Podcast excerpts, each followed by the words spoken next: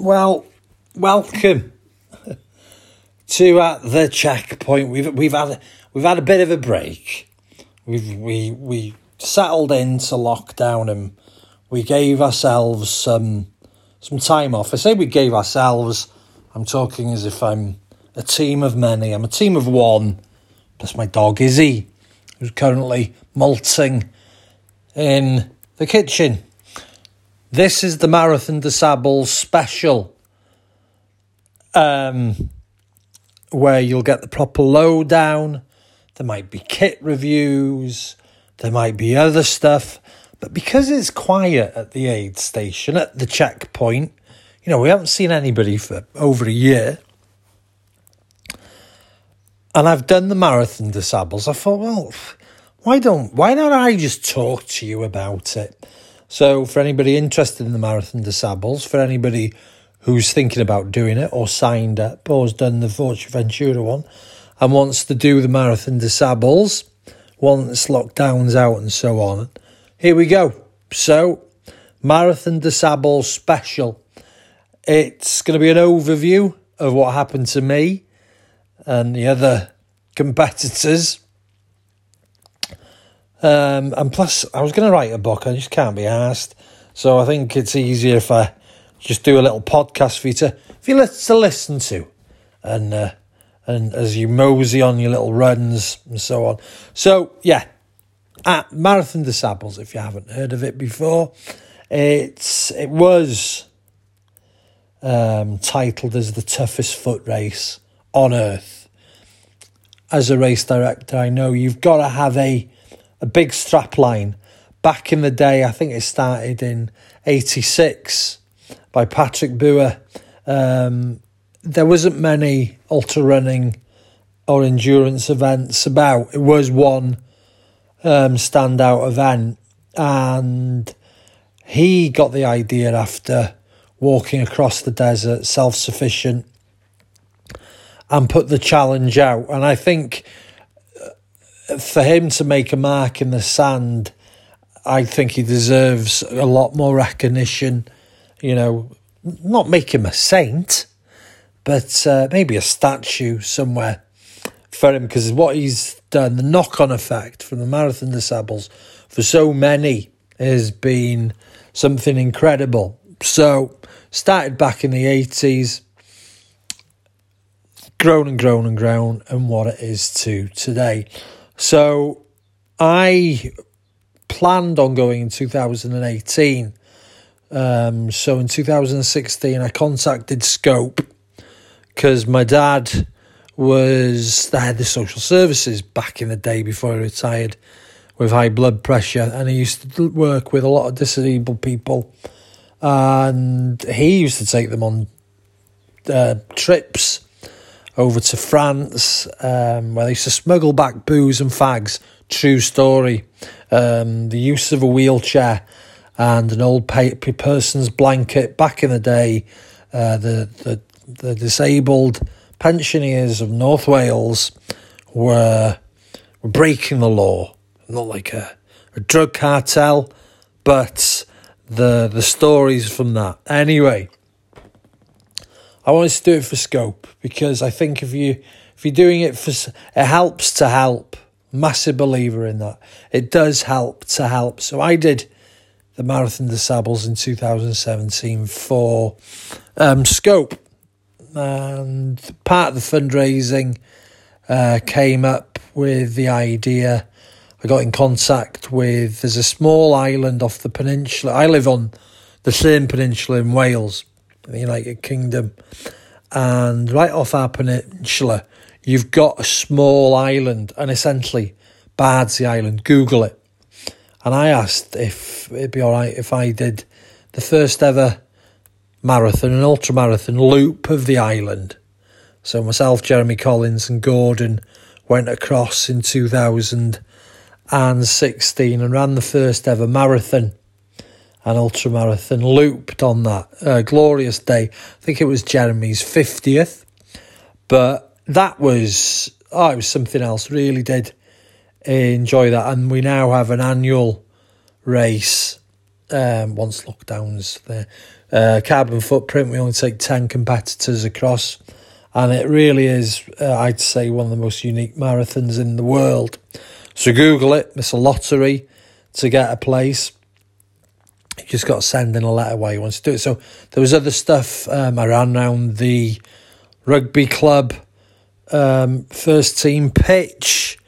Um, each time Wales played in the Six Nations, a marathon distance, and I did some other fundraising for the event. So, uh, what I'd say is first top tip if you are gonna do the Marathon des Sables, stick to just a couple of Facebook groups. The information download that as soon as you sign up, just it just is like a tidal wave of information because there's so much riding on it. You know, it's a big commitment.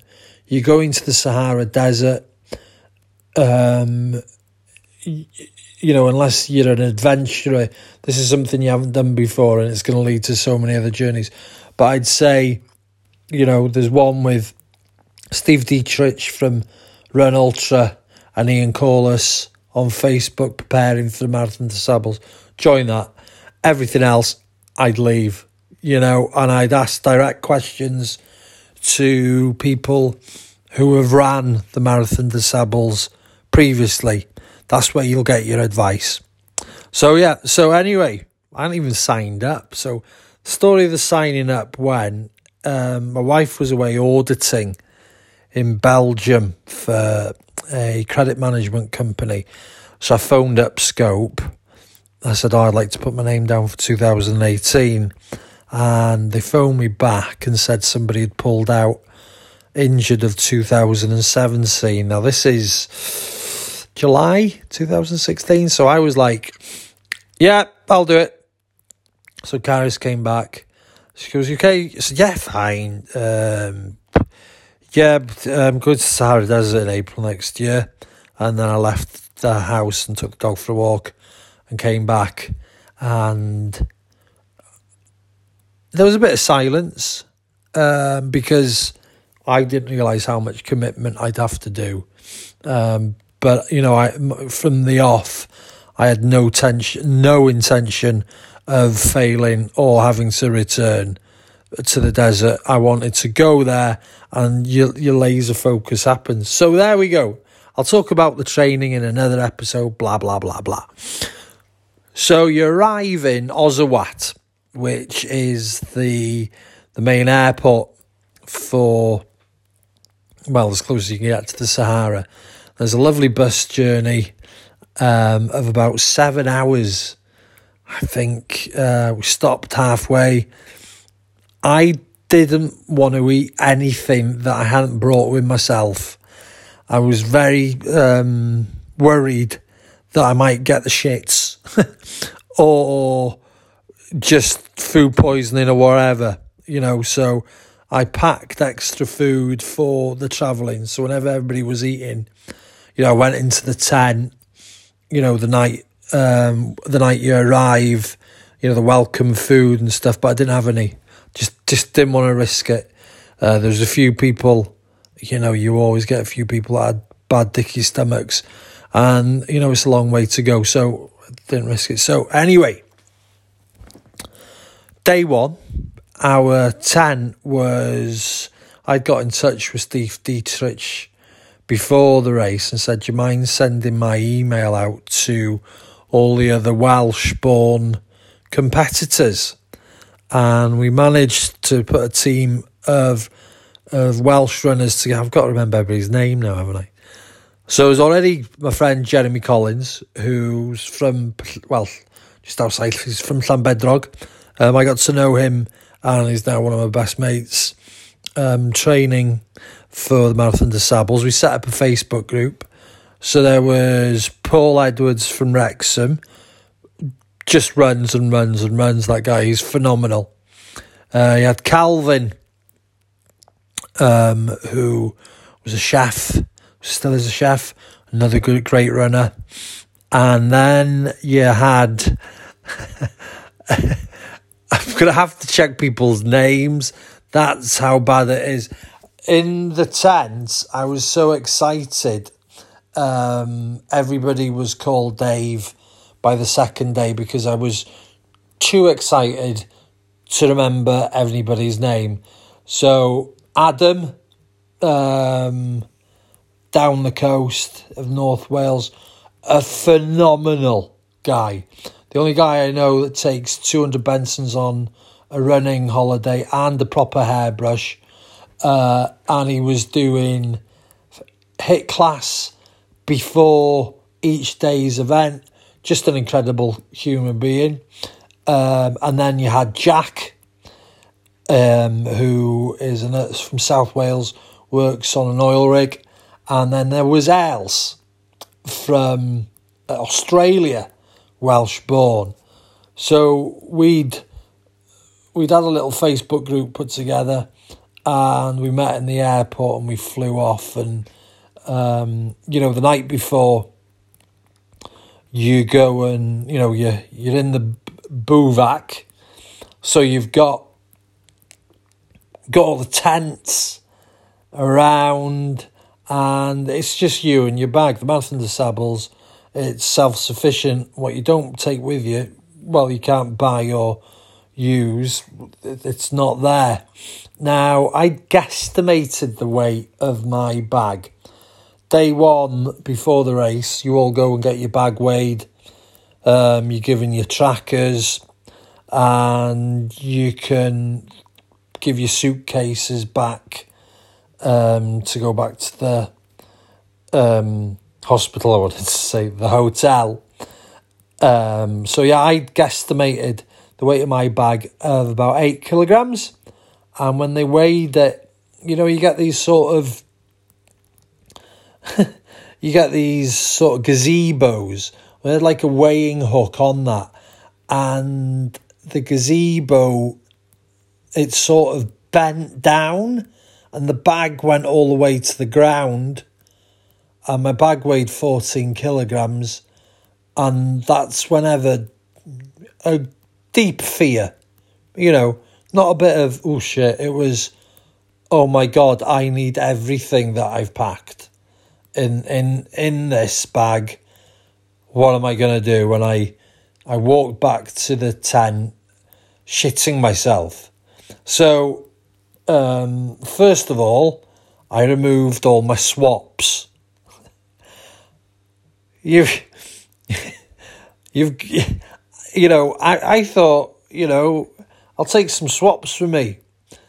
So I packed, you know, a good two kilograms of t shirts, hoodies to swap with other competitors from over the world or to give to the, you know, the Berbers, the take down the tent, move the camp. So I took swaps with me. So um, gave them away um, straight away. Uh, what else did I get rid of? I had inflate an inflatable sheep and an inflatable uh, dragon and an inflatable uh, daffodil uh, to show that we were Welsh. Obviously, didn't throw those away. Um, yeah, spare pair of trainers through them. Didn't need them. Um, and yeah, so everything became a lot more lighter. And as the you know the, the week goes on, it becomes your bag becomes lighter and lighter because you're eating your food. But the first night it is sort of cutting the umbilical cord because once everything goes, that's it the setup is phenomenal. You know, um, Patrick Bauer, you've got Morocco, which was is well Sahara. I'm going to probably get this completely wrong. Is an hour behind, and then there's Marathon des Sables time, which is another hour behind. Yeah, he gives he has got his own clock, so you go back another hour. So you know, start day one of the you know kit's gone. You you, you get up. You know, we were up. We are up something like half four. So you're taping your feet. You know, you're putting your talc on. You're making sure that the gaiters are closed, that you're not going to get any sand on.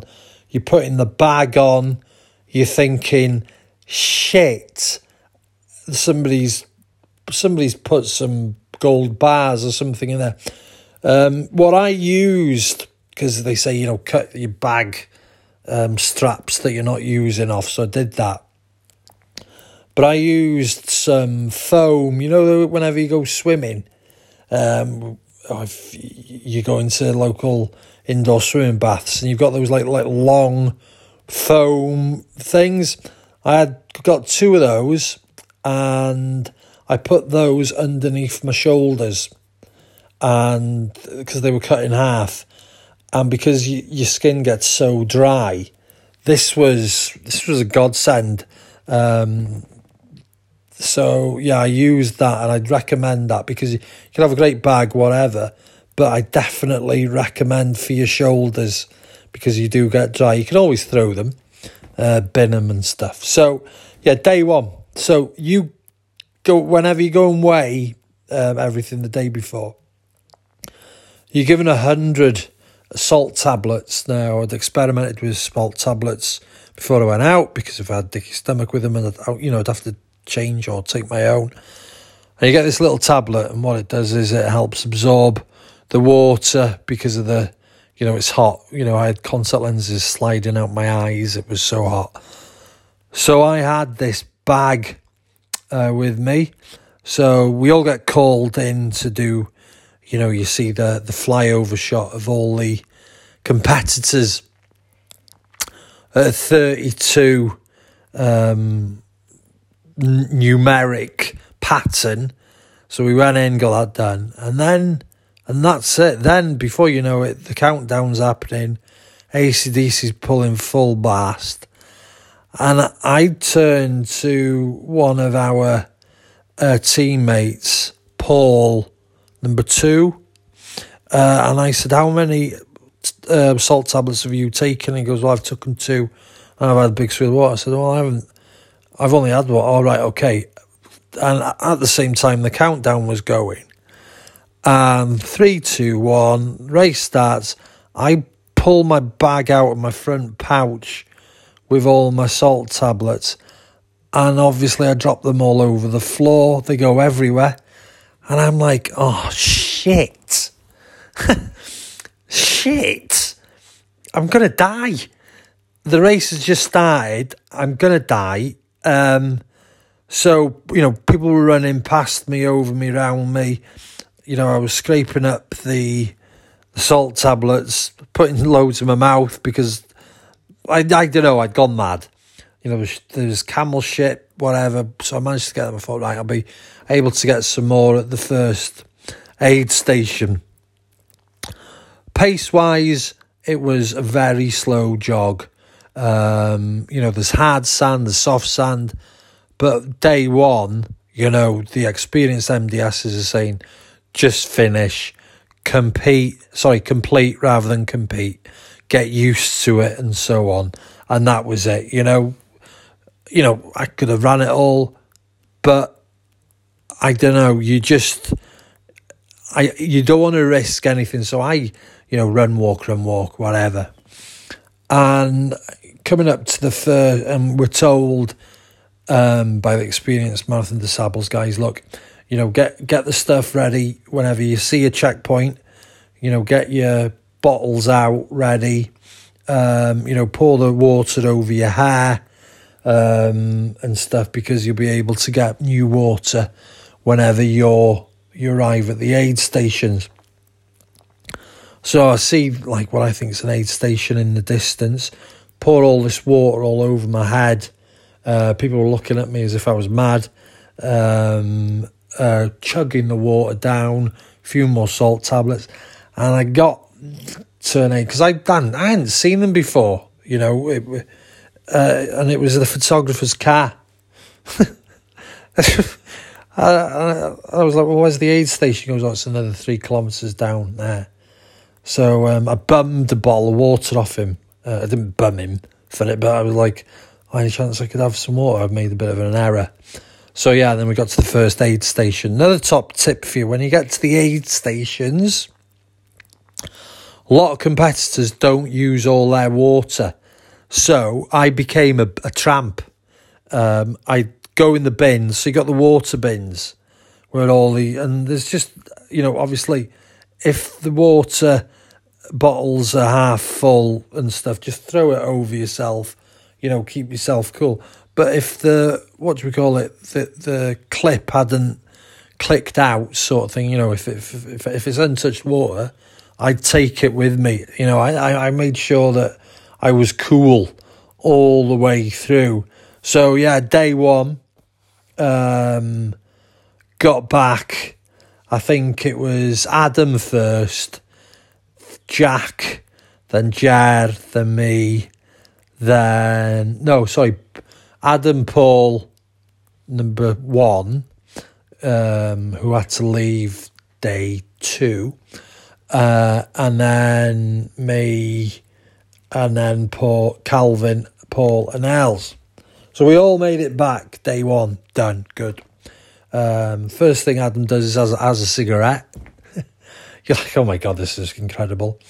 Um, and yeah, so that's the end of day one. Marathon des Sables special. Day two coming up in the next episode. This podcast was sponsored by Beautifully Brutal. Who are they? Well, it's the the fabulous, beautifully beautifully brutal. Um, they do races. I'm the race director for them here in North Wales. And we've also got beautiful, brutal virtual races.